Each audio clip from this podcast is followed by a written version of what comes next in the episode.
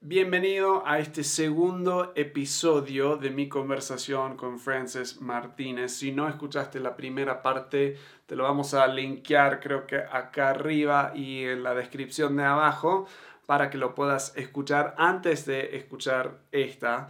Acá seguimos con su historia y cómo llega eventualmente a la empresa que están ahora ah, en lanzando satélites al cielo al espacio, digamos, por medio de un avión, por medio de un cohete. Vamos a continuar con su historia y nos va a seguir dando tips en cada paso de esta historia. Estuvo buenísimo, creo que te va a encantar esta segunda parte.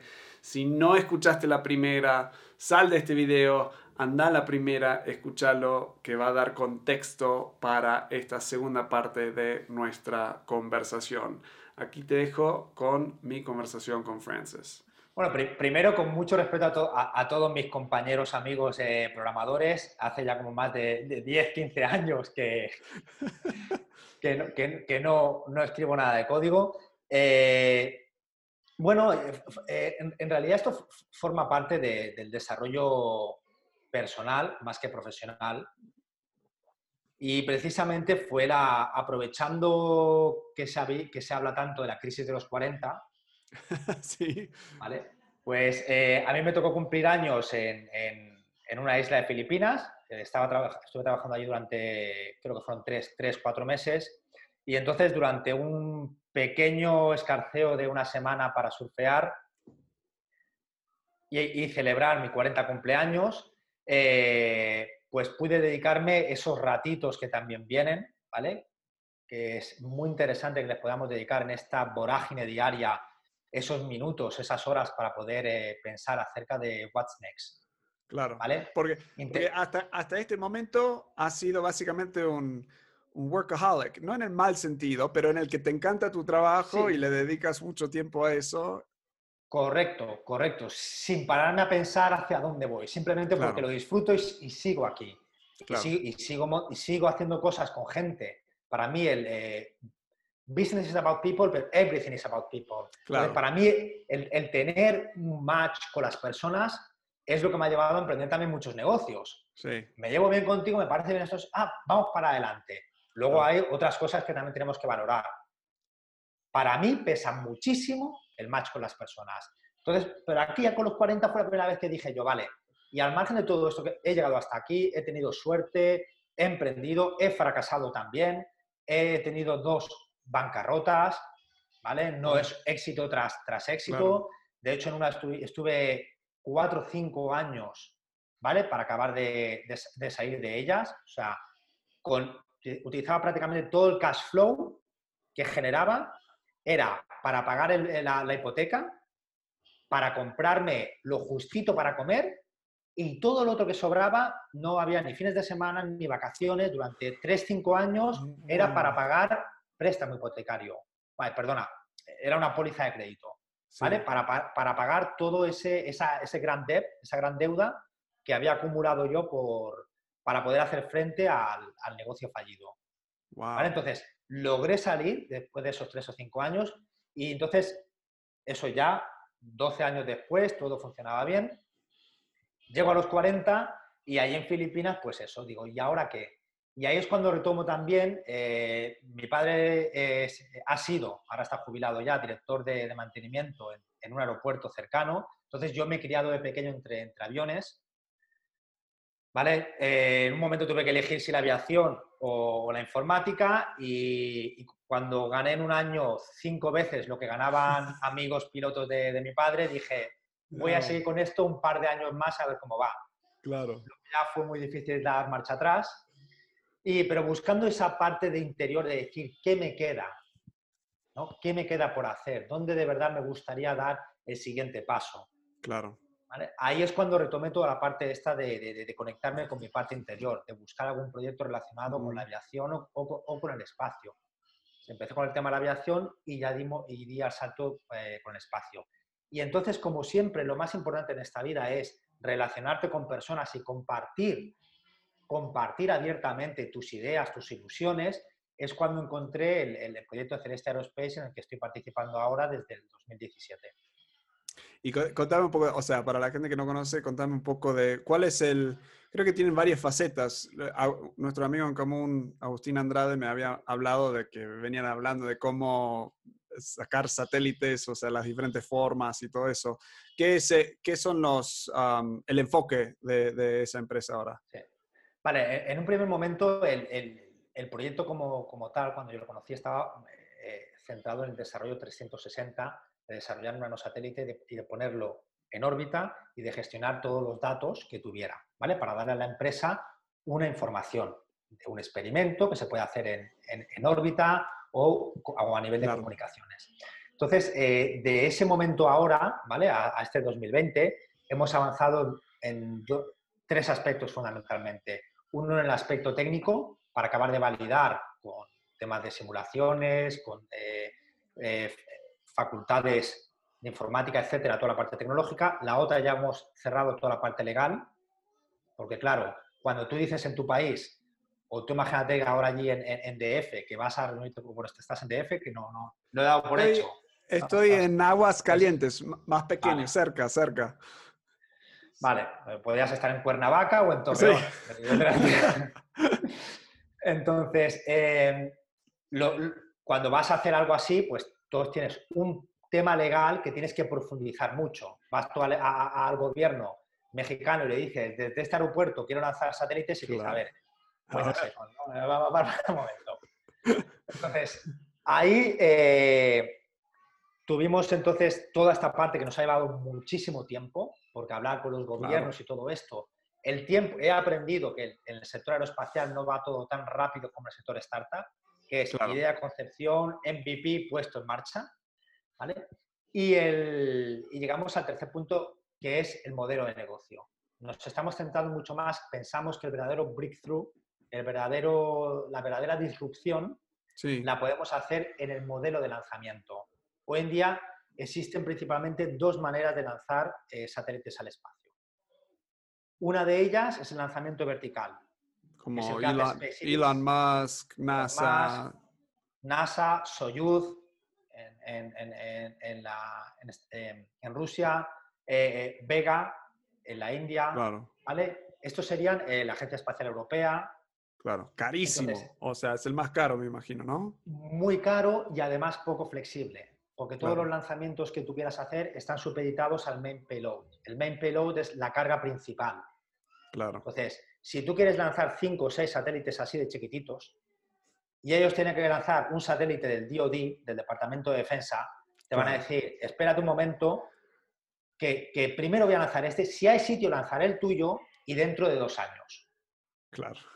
Entonces, ahí es donde de verdad, dentro de todo el, el, modelo de negocio, que es muy interesante que sea 360, pero es donde hemos visto que vamos a arrancar con ese breakthrough, esa disrupción que es cómo poder lanzar un nanosatélite, volviendo a las preguntas, el por cómo, cómo, cómo, los técnicos, es imposible, es imposible, nunca se ha hecho. ¿Cómo podemos lanzar un nanosatélite en 24 horas? Y solo uno, y ser rentables. Es imposible porque hay que hacer esto. ¿Cómo? Claro. ¿Y cómo? Entonces, de ahí nace el, lanzador, eh, de, la, la, opción de lanzador de Celeste Aerospace, que utilizamos un avión para alcanzar una altitud y desde allí aceleramos y lanzamos entonces un cohete que lleva el satélite para hacer la, entrega. Es casi como un misil, o sea, que sale... Sí, lo que pasa es que no nos gusta utilizar la palabra misil, porque contiene la parte militar y la parte de carga explosiva. Que no tiene sentido. Claro, esto no tiene nada explosivo, o sea, tiene la, la, lo de atrás y sube. Correcto. Entonces, eh, para que la gente se haga una idea, eh, dentro, eh, ahora mismo hay dos compañías que proponen esta solución. Hay, hay también otras soluciones, que otras he dicho que hay dos principales. Y luego hay otras soluciones que son cosas que a lo mejor funcionan o no. Hay un acelerador de, centrifugación en Estados Unidos que ha levantado creo que 200 millones. Aceleramos a 1.200 kilómetros por hora y soltamos. Es de como David, David y Goliat, ¿no? o sea, exactamente. ¿Vale? Tenemos otro proyecto aquí en Barcelona que quiere subir con un globo hasta una altitud y luego utilizar un cohete con un motor de combustible líquido y lanzar. Entonces, esas soluciones están ahí. A día de hoy, las factibles son o el lanzamiento vertical o el lanzamiento desde un avión. Claro. ¿Quién ha desarrollado, lleva desarrollando los últimos cinco años lo mismo que proponemos nosotros, pero para Small Satellite? Que para que la gente sepa la diferencia, un nanosatellite sería un cubo de hasta 10 centímetros de arista ¿vale? y máximo un kilo de peso. Wow. Aunque luego los podemos agrupar en tres U's o algo y tener pues, eh, un nanosatellite de 3 o de 4 como, como máximo. El, el, tema que luego hay satélites small de 200 kilos, por ejemplo, 150 kilos hacia adelante. Ahí es donde se está centrando el Launcher One de Virgin Orbit con Sir Richard Branson. Ah, sí, eso. Sí. Ellos sí que ya, eh, si no pasa nada este año, ya acaban todo el proceso de desarrollo y empezarán a lanzar lo que son satélites de más de, de entre 150 y 500 kilos, desde un Boeing 747. Ah, lo importante para nuestro proyecto es que van a validar, lo que te comentaba antes del player y del copycat, sí. van a validar el lanzamiento, van a validar que se pueda subir con un avión. Esto es la, la, lo bueno, o sea, de que si tenés varios, o sea, si eres solo tú, o sea, puede que funcione, puede que nadie lo, lo compra, y si hay muchos, o sea, sí, si hay, aún si hay 100 personas en todo el mundo haciéndolo, todos les va a ir súper bien porque... O, no, también hay problemas. Si ya, soy 100, ya a lo mejor ya llegas tarde, lo vemos en Time to Market. Entonces, aquí sí que estamos en Time to Market y es, si Virgin Orbit lo está haciendo con Small Satellite, yo quiero hacer lo mismo con Nano Satellite. ¿Y en qué año tienen pensado poder ya estar operando? Bueno, eh, primero, tenemos todos una situación los próximos dos años, todos los países, que a ver cómo tratamos. Nosotros eh, somos optimistas y, de hecho, para el año que viene, para el año que viene ya nos, eh, nos, gustaría empezar con los, los, primeros lanzamientos suborbitales. Wow. Es, es, en línea como íbamos hemos, desde todo el proceso. Estaba ahora ya para acabar de tener lo que es el, el avión en sí, es un avión eh, ruso, el MiG-29 Fulcrum, ¿vale? que por cierto también muy, muy curioso, cuando estuve hablando con un, con un VC en, San Francisco, estaban muy interesados en la solución que, proponíamos, muy interesados, y, me comentó solo que no habéis tenido en cuenta un detalle. ¿Vale? Y, yo me acuerdo que en aquella reunión en San Francisco, repasando cálculos, la tensión ahí de momento, que es, me ha dicho que sí, pero hay algo por lo que no. Y yo, por favor, vamos a encontrarlo, vamos a claro, encontrarlo. Decime. Damos ya la ronda y arrancamos. Y es, ningún VC de Estados Unidos te va a invertir en una solución que utilizas un avión ruso. Porque las barras y estrellas están antes, ¿vale? Que el dinero. Nah, ¿te dijo eso? Sí. ¿Y cómo? Entonces, yo dudaría eso. ¿Que, que tú lo, Yo lo dudaría, o sea, capaz que sí, pero, pero hoy en día no sé. Pero ¿y cómo fue? ¿Fue así? Eh, no, no, acabó ahí. De hecho, se estuvo comentando con otras ideas de, de, ir a hablar con el DOD para el tema de utilizar el F-15. O sea, él creía en el proyecto y, y, estuvo mirando y, y, nos propuso el tema de utilizar un avión. La diferencia es que, por ejemplo, el MiG-21 Fulcrum es un avión que ya está desmilitarizado, es un avión civil y que ya está volando en Estados Unidos además, ¿vale? Que lo utilizan en un air show. Sí, sí. Por lo tanto, es un avión que ya se usa y el otro es un avión activo, un avión militar en activo. Entonces, tienes que hacer ya un acuerdo con el DOD, lo voy a utilizar ahora, pero te lo devuelvo la semana que viene. claro. desde el punto de vista de, los técnicos, no pueden trabajar de, esta manera, partiendo que seguro que puede llegar el momento en el que el DOD te diga, te lo iba a dar la semana que viene, pero va a ser que no, porque lo necesito yo para llevármelo para no sé dónde. Para pelear contra Rusia. Ah, bueno, o, para unas maniobras. Hay que pensar claro, Para unas maniobras. no hay que pelear contra nadie. Todos son entrenamientos. ¿Vale? Entonces, ahí, y bueno, fue un detallito como eso y muchas anécdotas que me han ido, que me han ido eh, pasando a mí y a todo el equipo. Sinceramente es algo muy bonito. Es, eh, hay un equipo de, Celeste Aerospace de, ingenieros, nuestra CEO, eh, Gloria García Cuadrado, es eh, una física teórica, eh, es, espectacular, cómo, cómo tiene toda esa concepción, cómo ha armado todo, todo ese proyecto desde cero. Entonces, como te comento, para mí primero es el honor es participar dentro de, de este proyecto y luego si evidentemente como equipo se logra ser la primera empresa privada europea en poder lanzar un satélite al espacio, pues, pues mucho más. Por eso, y una vez más, eh, como te comentaba antes, para mí es la pasión por lo que estoy haciendo. Claro.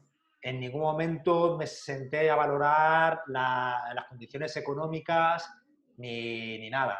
Solo el, poder ver que desde España se lanza un satélite, una empresa privada, cuando ahora en Europa solo en la Agencia Espacial Europea. Sería increíble.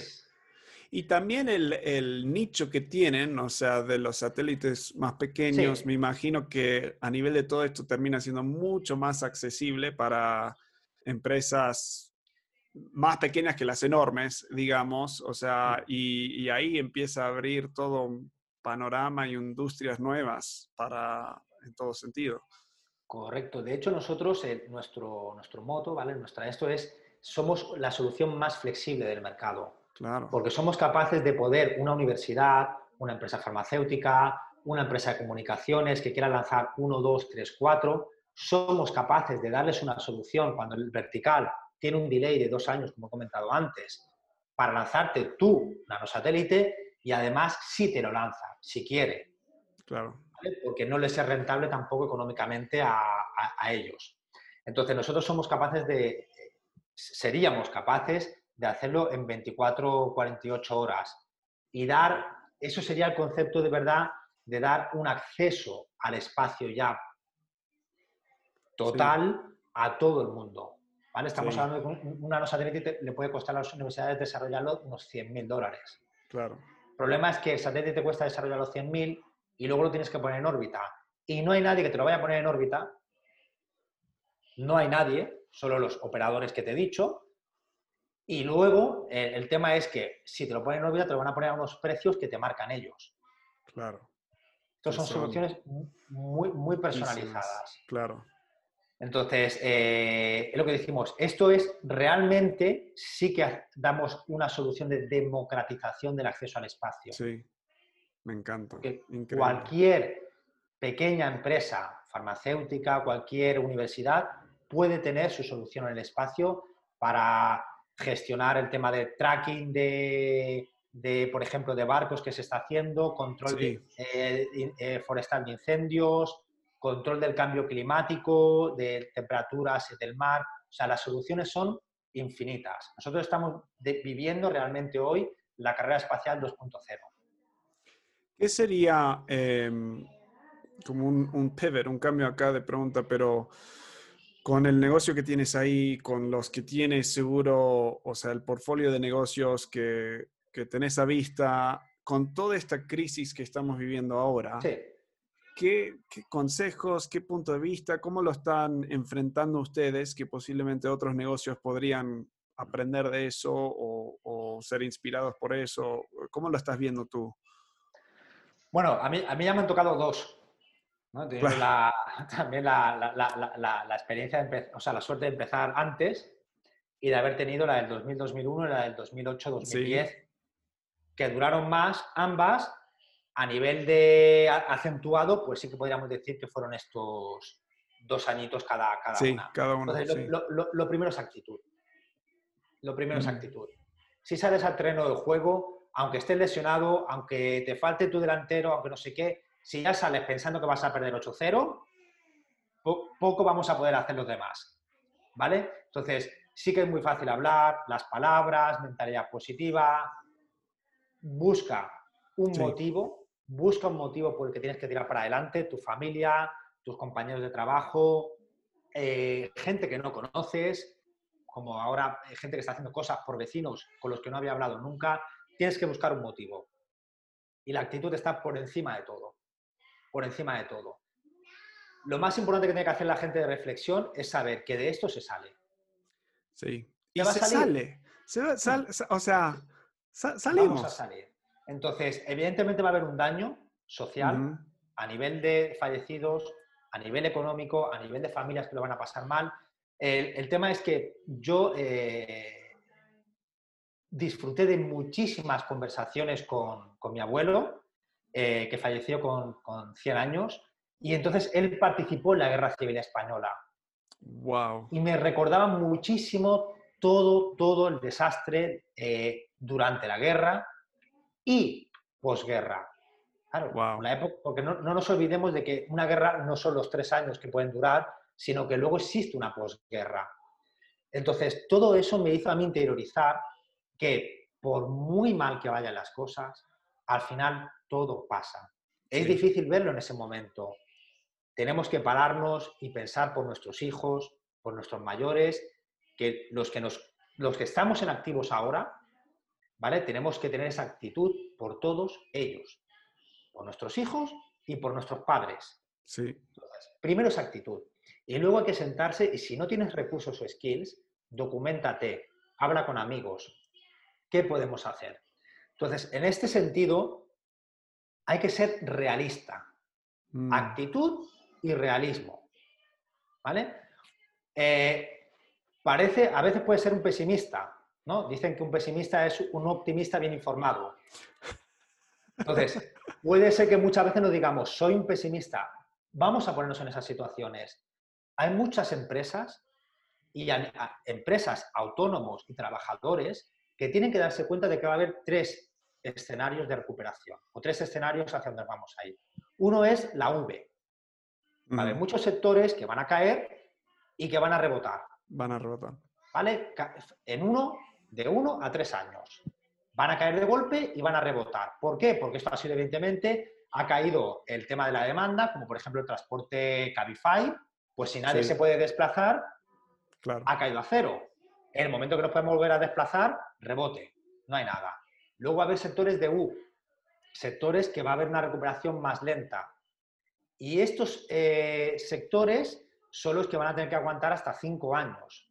Van a tener que sentarse y decir, y vamos entonces entre los de la U y los de la L, que son sectores que han caído y que nunca más van a levantar cabeza, es la reflexión que tiene que hacer todo el mundo como trabajador, como autónomo, como empresario. Hemos llegado hasta aquí. Entonces, en el marco de la transformación digital, ¿cómo puedo yo evolucionar sí el, sector en el que yo estaba. Porque muchos de los que han, han aprovechado ahora para desarrollar e-commerce, oficinas, todas las oficinas que se han dado de baja ahora, hay un tanto por ciento de un 20, un 30, un 40% de empresas que no van a volver a contratar oficinas. Si ya han visto que pueden tener 5, 10, 15, 20 trabajadores en casa. No lo habían hecho hasta ahora. Correcto. Ya lo han hecho. Ya no van a volver atrás. Claro. Entonces, va a haber muchísimos sectores que va a ser una L. Restaurantes que van, que van a cerrar difícilmente. Un restaurante cerrado ya en bancarrota va a poder volver a abrir. Claro. Entonces, para todos estos trabajadores hay que un momento de reinventarse. No, hablaban el, el escritor de Homo sapiens y todo esto de que en los próximos años muchos trabajos van a desaparecer. Esta crisis lo que ha hecho ha sido acelerar esa evolución normal de estos trabajos que van a desaparecer, como por ejemplo el de cajeras en los supermercados. Claro. Si antes iban a tardar 5 o 10 años en desaparecer, pues ahora van a tener que desaparecer, van a desaparecer en 3. Más rápido. En positivo, cosas que antes, como por ejemplo la renta única universal, que yo creo y valoro muy interesante, se va a tener que, que empezar a aplicar antes. Una renta única universal a una persona solo por vivir. Se va a tener que empezar a aplicar. Mm. ¿vale? Se van a tener que desarrollar nuevos impuestos a las transacciones económicas digitales, por decirte algo. Claro, sí. ¿Vale? Entonces, eh, actitud y reflexión acerca de, hacia dónde vamos. Porque recuperar el trabajo ahora lo vas a recuperar a lo mejor dentro de un año, de dos o de tres. Muchos no lo van a recuperar, ¿vale? Y los que lo recuperen seguramente va a estar reconvertido de otra manera. Y a nivel de innovación, o sea, siento que en mm. crisis siempre es un, hay personas que innovan y salen opciones nuevas y cosas así, pero eh, ¿has visto algunas claves que personas pueden hacer para empezar a innovar? O sea, em, a mí se me ocurre, mira, aceptar la realidad. Número, o sea, una hizo un video hace tiempo que era muy parecido, o sea, actitud positiva, o sea, tenés que tener como líder una actitud positiva y a la vez ser súper realístico. O sea, yo dije, hasta pensar cuál es el peor caso, aceptarlo, vivirlo un poco en tu mente y decir, mira, generalmente el peor caso sobrevivimos. O sea, y entonces es, hay que prepararse y estar preparado, no en pánico, pero preparado para eso. Para mí, eh, en base a eso, empieza la innovación. O sea, o, ni empieza, pero es como el donde te tenés que parar sobre eso. Porque si vivís en la queja, bueno, y, y viendo hacia atrás y no tengo mi trabajo y esto y lo otro, no puedes estar pensando en el futuro para innovar. ¿Hay algún otro tip o alguna otra cosa que has visto que ayuda a las personas pensar en soluciones creativas? Bueno, eh, primero de todo, eh, innovar es, un, innovar es una palabra de mucho peso. Innovar es una palabra de muchísimo, de muchísimo peso. Innovar para mí es, primero, hacer algo diferente a como se suele hacer a nivel estándar. Este algo que tú hagas diferente, de forma diferente, tiene que ser mejor el resultado de como se venía haciendo antes, porque si es diferente pero peor el resultado, no estás innovando. Y además tiene que tener la capacidad de, convertirse en un nuevo estándar. Claro, sí. Tiene que ser capaz de hacerlo diferente, mejor que antes y convertirse en un estándar. Entonces, en este sentido, creo que no todas las sociedades y no todos los ecosistemas están preparados o tienen los recursos y la materia para, para, innovar. Yo creo que Estados Unidos es sin duda uno de los países que, mejor son capaces de juntar sociedad civil con universidades, con empresas para innovar.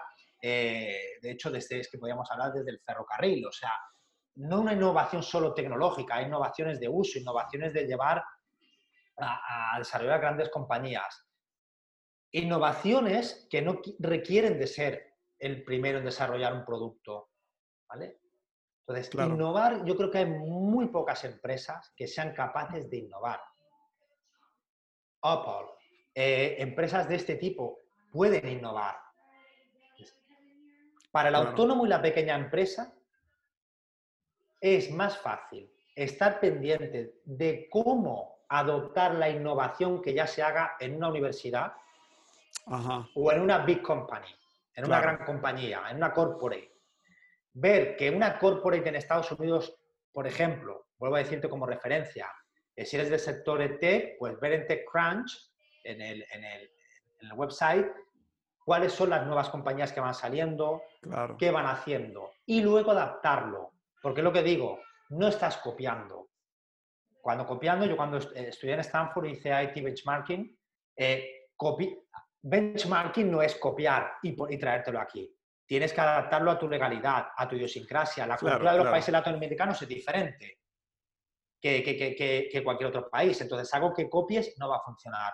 Por lo tanto, ojo con innovar, que se habla mucho de innovación y de I más D. Innovar en muy pocas empresas que están capacitadas para innovar. La innovación para mí principalmente viene de corporates de universidades y de startups que han desarrollado, y entonces ahora se está produciendo un match muy interesante entre corporates que tienen que, les falta agilidad para innovar y están incorporando prácticamente innovación haciendo incubadoras de startups. Incubadoras, claro. De startups. Entonces, eh, si tú no te ves capacitado, porque innovar además también significa ser pionero. Y entonces, normalmente los inversores prefieren poner el dinero en el colono que en el pionero, que fue el primero en llegar a las tierras y que murió por las flechas de los indios. Claro. Entonces, yo prefiero poner el dinero los que vienen detrás con las carretas y se quedan con el territorio. Por lo tanto, innovación siempre y cuando va a ser mucho más fácil que tengamos un player, alguien que esté, que yo, yo diga, mi sector a mí me encanta el health, ¿vale? La, o la comida healthy. ¿Cómo podríamos innovar en hacer, eh, un, por ejemplo, hamburguesas de origen vegetal? Me parece una innovación extraordinaria a nivel de, de, food que vamos a vivir los próximos años.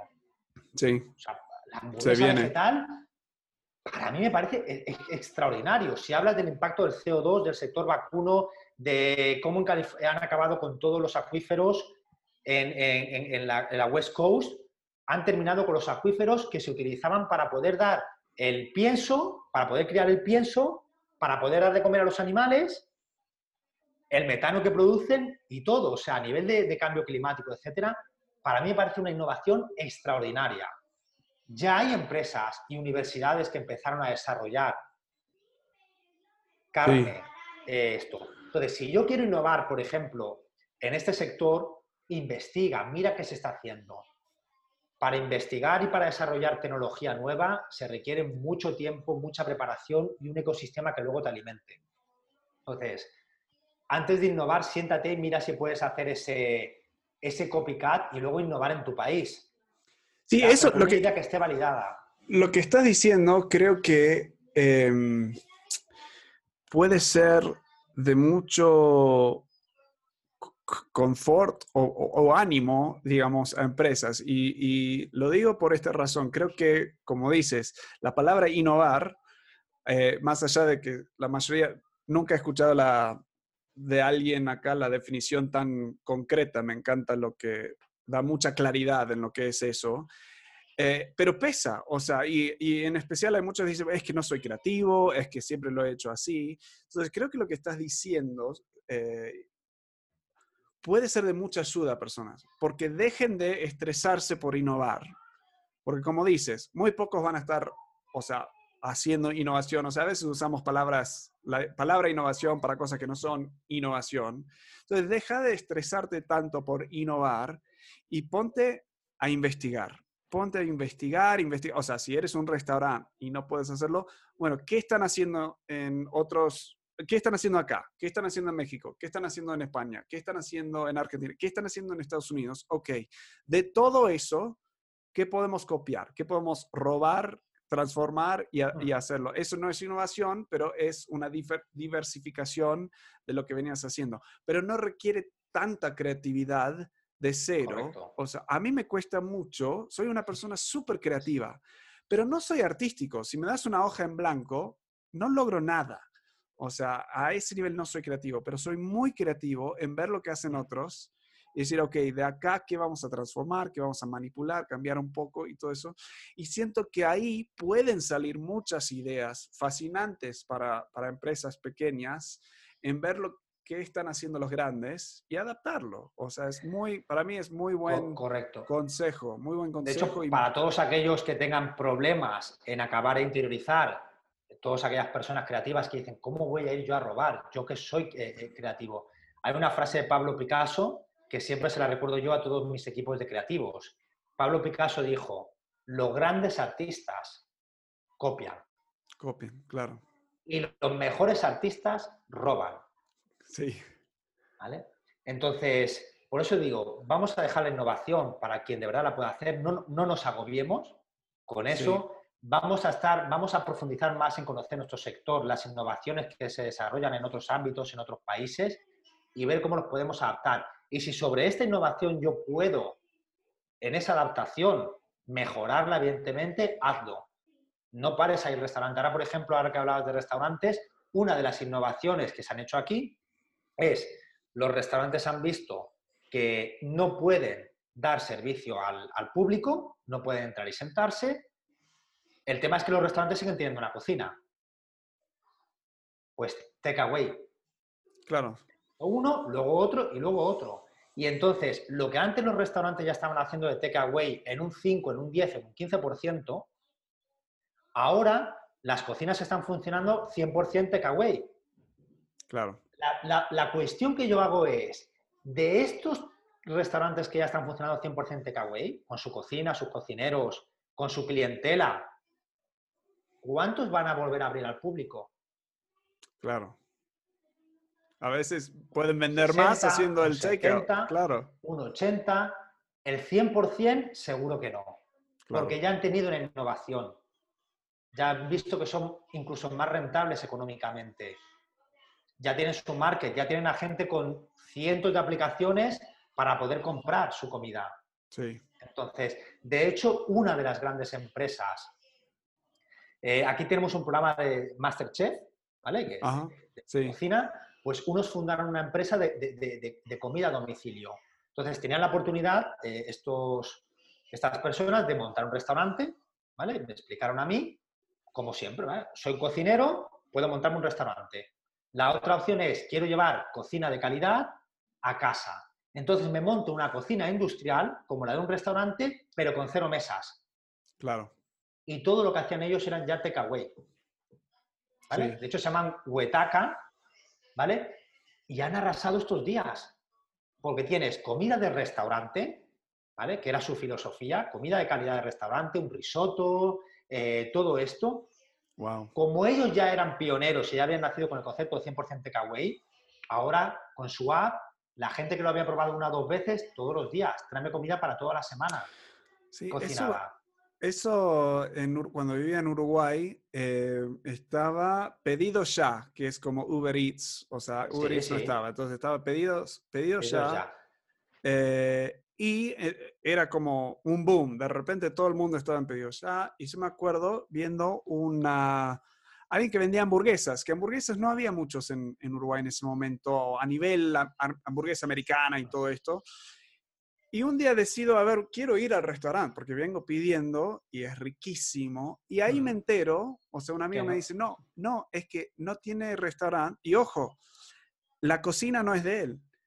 Este es un loco que vio una cocina que, que era comida para desayuno y creo que almuerzo, pero no lo usaban tanto en la noche. Entonces le dice, mira, te alquilo el espacio en la noche y armo mi restaurante virtual y vendo todo, pero ni tengo. Y entonces ni tenía el al- alquiler del edificio, solo alquilaba la cocina en las horas que lo necesitaba. Y ahí ya, increíble. Maravilloso, un modelo de negocio ma- maravilloso. De, de- Que ahora, ahora le va a seguir funcionando en este momento. Mira, te, te- te he hablado creo que más que una hora y media em, y ¿Qué me es, dices? Podemos seguir, quiero, pero quiero ir terminando, a ver, para bajarlo. Esto va- vamos a ver si lo, lo cortamos en dos episodios a este, porque está lleno de cosas buenísimas. A nivel de liderazgo, o sea, Sí. solo para ir aterrizando.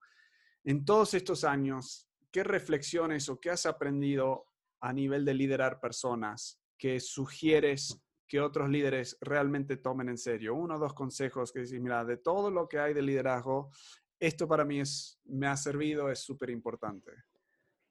Uf, yo, eh, evidentemente, tengo como todos eh, líderes que creo, creo que han sido grandes líderes. No vamos a retomar nombres políticos de Claro, claro. como la, la gente suele recurrir. Winston Churchill.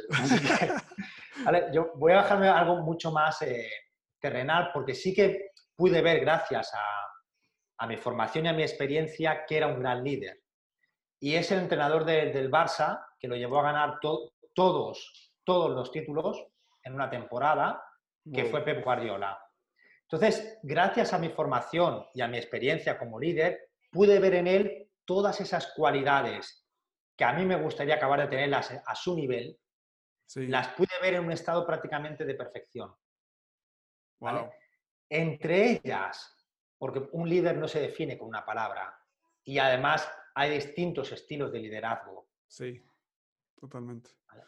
A día de hoy, hablando de liderazgos a día de hoy, eh, yo creo que por encima de todo, el líder tiene que estar al servicio del grupo. Pep Guardiola estaba al servicio de todos, pendiente de cada uno, a nivel de, de coach, a nivel eh, físico, de qué necesitaban. Entonces, tienes que estar al servicio del grupo. Estaba, eh, comunicaba muy bien, lo hemos comentado antes, la visión, Sí, el estar laser focus, el famoso partido a partido. El, ahora estamos jugando este partido, eh, pasado mañana tenemos Champions League, es pasado mañana, o sea, laser focus ahora aquí. Comunicaba muy bien la visión y los objetivos en cada momento. ¿Vale? Y la humildad. Él siempre salía detrás a la hora de recoger los trofeos.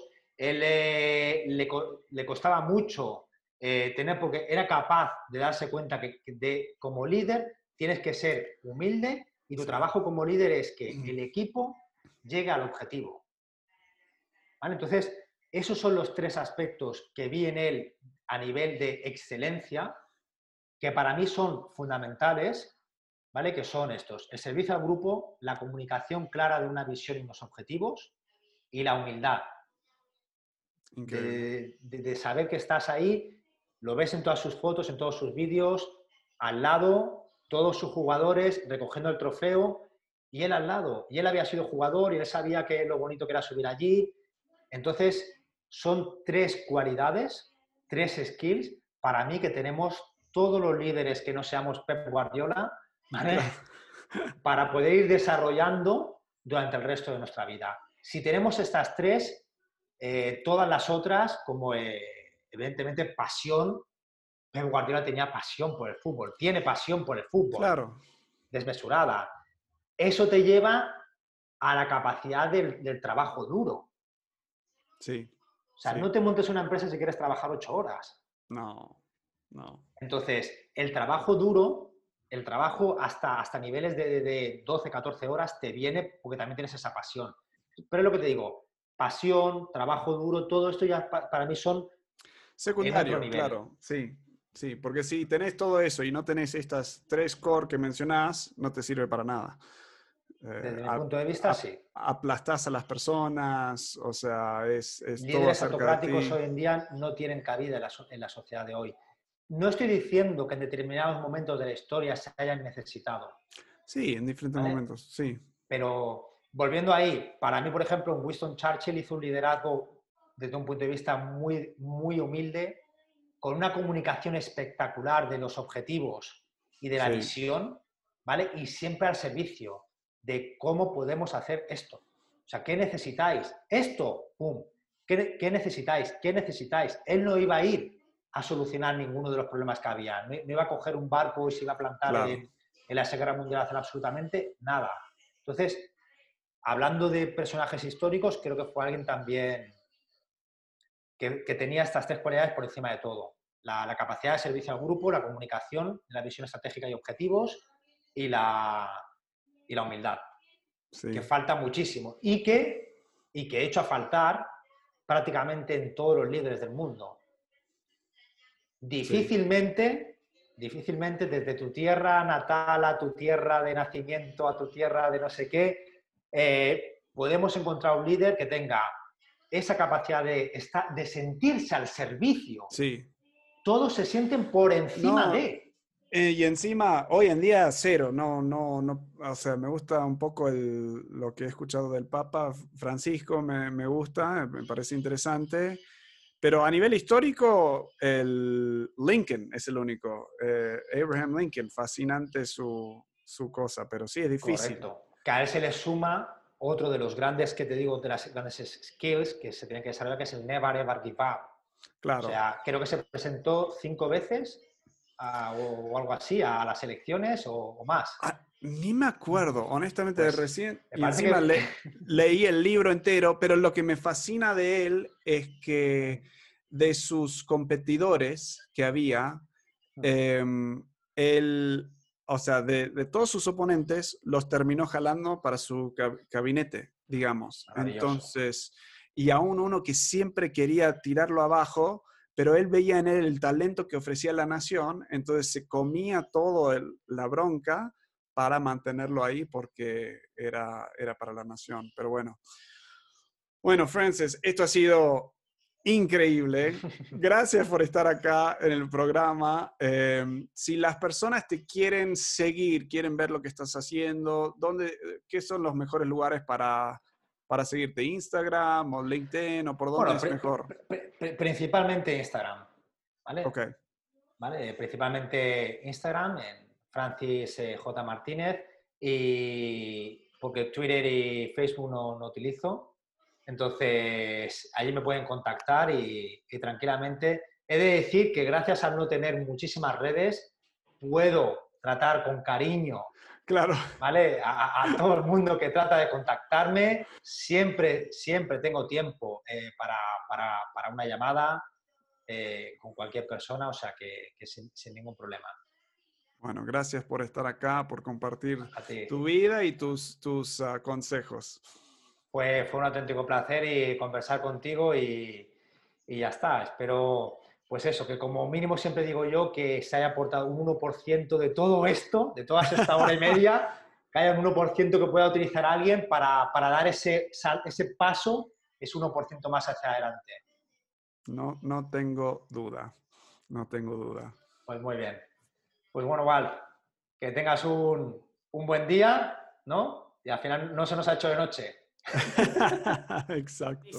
Bueno, gracias por estar, gracias por escucharnos. Si te gustó este video, me encantaría que le des un like. Si es un like, no ni sé lo que hay en YouTube. Si estás en Facebook, es un like.